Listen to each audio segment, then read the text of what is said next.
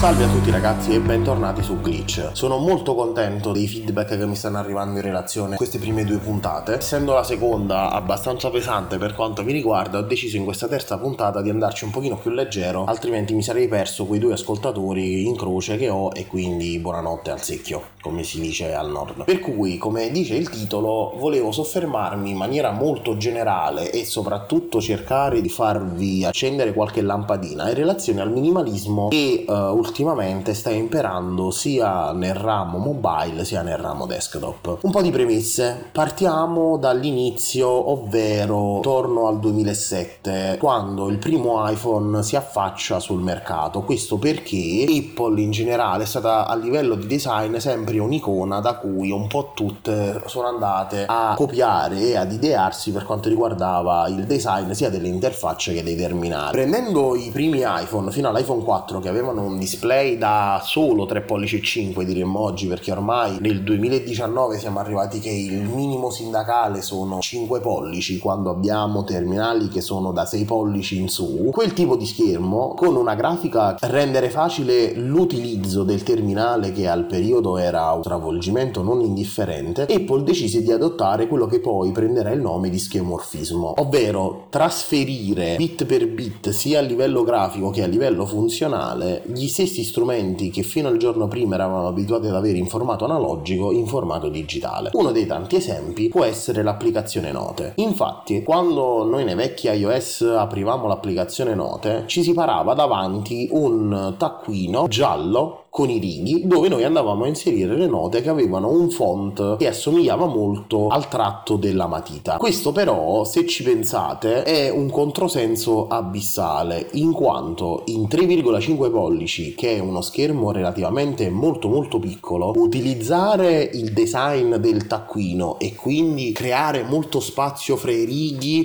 al lato le cornici erano adibite proprio a far sembrare il taccuino presente su una scrivania, ma mangiava tantissimo spazio. Questo, per quanto mi riguarda, era una scelta di design forzata perché sennò altrimenti le persone normali avrebbero avuto tantissime difficoltà ad approcciarsi a questo nuovo tipo di device. Però per fortuna, man mano che l'utilizzo medio dell'iPhone è diventato sempre più qualcosa che era entrato di dovere nella nostra memoria muscolare, ha portato Apple a finalmente fare delle scelte di design, a mio avviso, leggermente più improntate verso l'usabilità dell'interfaccia. Infatti iOS 7 segna una netta spaccatura rispetto a prima, in quanto lo schemorfismo viene completamente abbandonato e viene introdotto il, il design flat che ha reso sempre l'applicazione note molto più utilizzabile, in quanto ha eliminato tutta la parte grafica relativa al taccuino, eliminato i righi, adesso il font utilizzato è quello di sistema, per cui è molto ben ottimizzato per quanto riguarda gli schermi, massimizza soprattutto il contenuto che noi possiamo visualizzare sullo schermo, però ha creato un altro problema, in quanto iOS, ma soprattutto i nuovi iOS, stanno virando verso un minimalismo, un'astrazione forse un po' troppo alta, che alcune volte crea e potrebbe creare in futuro problemi per quanto riguarda l'utilizzo. Per cui, secondo me,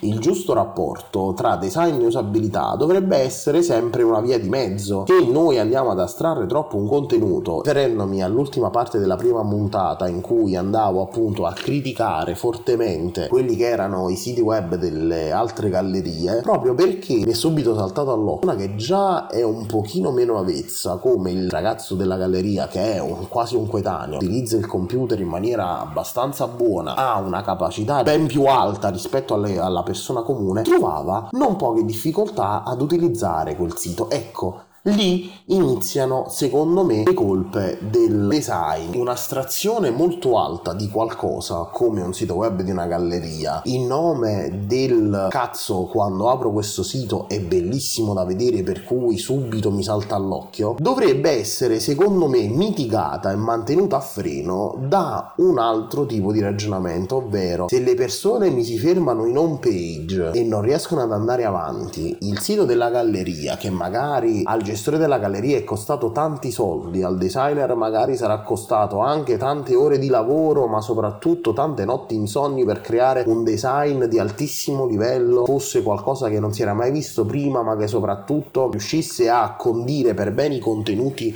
che quella galleria di solito espone. Quando un, una persona normale, un utilizzatore, un utente si ferma all'home page, la domanda che mi pongo è quanto è valso tutto questo lavoro se poi la persona finale, l'utilizzatore finale si ferma all'home page e non utilizza appieno il prodotto? Se tu fai un sito che è bello, bellissimo, però non ha degli elementi che ormai nella mentalità comune sono diventati standard per quanto riguarda l'utilizzatore finale di un qualunque sito web, ovvero il classico menu o ad hamburger o in alto a destra, a sinistra, comunque nella parte alta e me lo sbatti per esempio in basso che ha la forma che ti devo dire di un cactus, ti sei tagliato oltre le palle, ma anche il 90% delle persone su questo pianeta Terra, a meno che non lo stai facendo apposta e quindi stai lavorando di marketing a un prodotto che deve essere fumoso di suo, non vedo perché tu non debba creare un design che ha degli elementi ormai riconosciuti come standard al loro posto e poi tutto il resto lo puoi andare a modificare ma soprattutto ad implementare in maniera molto astratta. Oppure seguendo tutta una logica fra te e il cliente atta a creare un qualcosa di molto bello da vedere sicuramente di impatto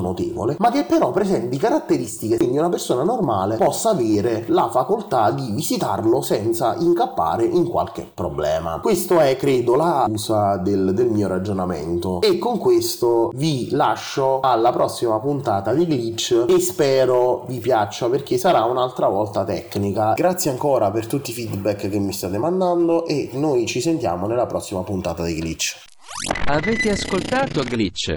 Grazie.